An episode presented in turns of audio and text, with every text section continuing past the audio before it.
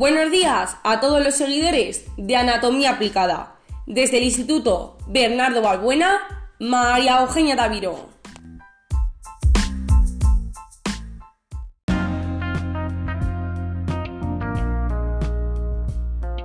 Seguro que todos habéis oído hablar de las pastillas anticonceptivas, pero ¿realmente conocéis las ventajas y las desventajas de estas pastillas? Sabemos que su prospecto es muy extendido, pero con este podcast os queremos enseñar el tipo de ventajas y desventajas que tiene el uso de estas pastillas. Si quieres saber más, quédate con nosotros y sigue escuchando.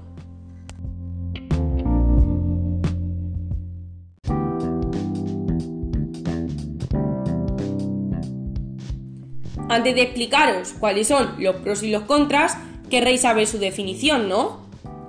Pues la píldora anticonceptiva es uno de los métodos más utilizados entre las mujeres para evitar quedarse embarazada. Esta píldora se trata de unas hormonas sintéticas similares a las que produce el organismo de una mujer de manera natural. Las píldoras anticonceptivas actúan evitando la evolución de la mujer y dificultando el paso de los espermatozoides. Es decir, además de evitar los embarazos, también tienen una función de regulación menstrual.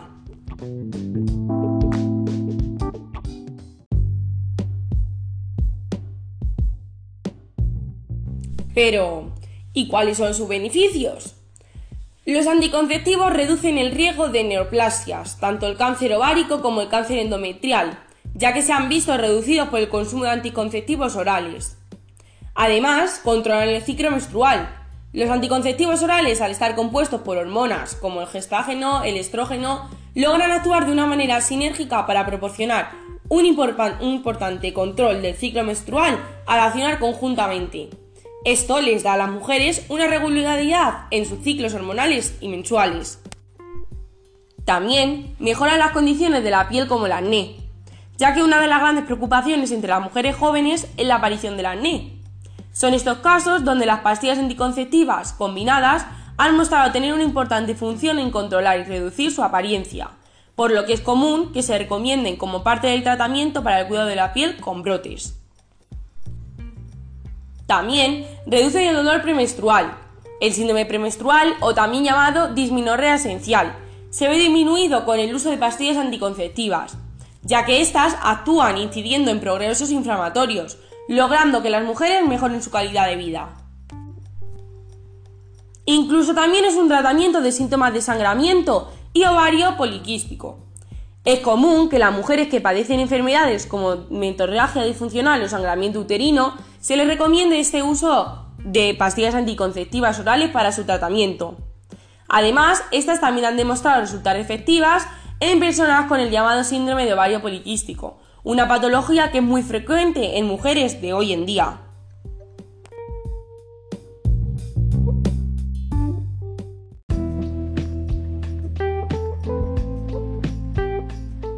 Sin embargo, como bien he dicho antes, también existen una serie de desventajas, como por ejemplo el manchado entre periodos, ya que el sangrado intermensual o manchado se refiere a la presencia de sangrado vaginal entre los ciclos menstruales.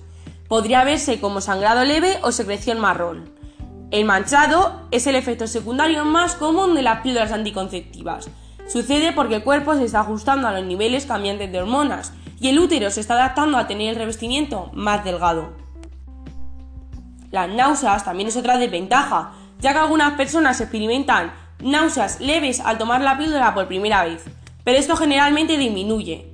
Tomar la píldora con alimentos o a la hora de acostarse puede ayudar. Otra desventaja es la sensibilidad en los senos, ya que tomar píldoras anticonceptivas a menudo hace que los senos se sientan más sensibles, especialmente poco después de que una persona comienza a comerlas. Junto con el aumento de la sensibilidad de los senos, las hormonas en la píldora pueden hacer que los senos también aumenten de tamaño. A esto también les acompaña el dolor de cabeza y la migraña, ya que las hormonas en las píldoras anticonceptivas pueden causar o aumentar la frecuencia de dolores de cabeza y migraña. Incluso el aumento de peso, ya que el aumento de peso puede ser un posible efecto secundario de las píldoras anticonceptivas, aunque la investigación todavía no lo ha confirmado. Otra desventaja son los cambios de humor, ya que las hormonas juegan un papel muy importante en nuestro estado de ánimo, incluso en las emociones de una persona. Los cambios en los niveles hormonales que pueden ocurrir a causa de la píldora pueden afectar al estado de ánimo de la persona que los consume. Y por último, una desventaja muy común son los cambios del flujo vaginal, ya que pueden ocurrir cuando se toma esta píldora. Esto puede ser un aumento o una disminución en la lubricación vaginal o un cambio de la naturaleza del flujo. Si la píldora causa sequedad vaginal y una persona quiere participar en la actividad sexual, se debe usar lubricación, ya que puede ayudar a hacer esto más cómodo.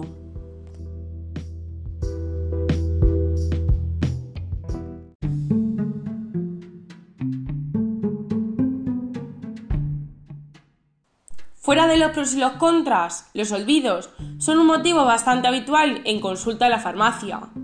Y te preguntarás, ¿cómo debo actuar si me encuentro en esta situación? Pues en el caso de un olvido de una píldora de anticonceptivo, se recomienda tomarla inmediatamente.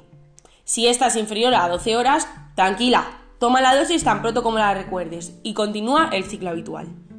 Pero si el olvido es superior a doce horas, es posible que la acción anticonceptiva se haya reducido. Y actuaremos de diferente modo, es decir, debes tomar el comprimido olvidado tan pronto como te acuerdes, aunque ello te obliga a tomar dos a la vez. A partir de aquí seguirás tomando los comprimidos a la hora habitual. Además, durante los siguientes siete días debes utilizar un método barrera, es decir, un preservativo.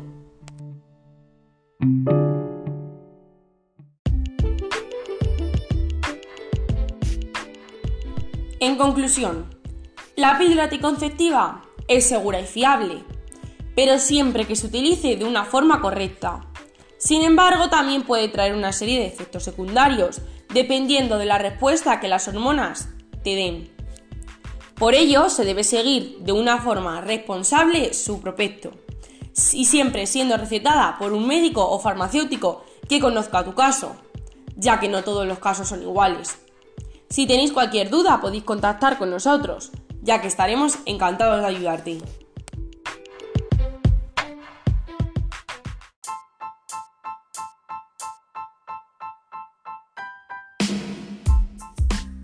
Y hasta aquí el podcast de hoy. Nunca te acostarás sin haber aprendido algo nuevo. Espero haberte ayudado a conocer más sobre este tema. Nos vemos en el próximo.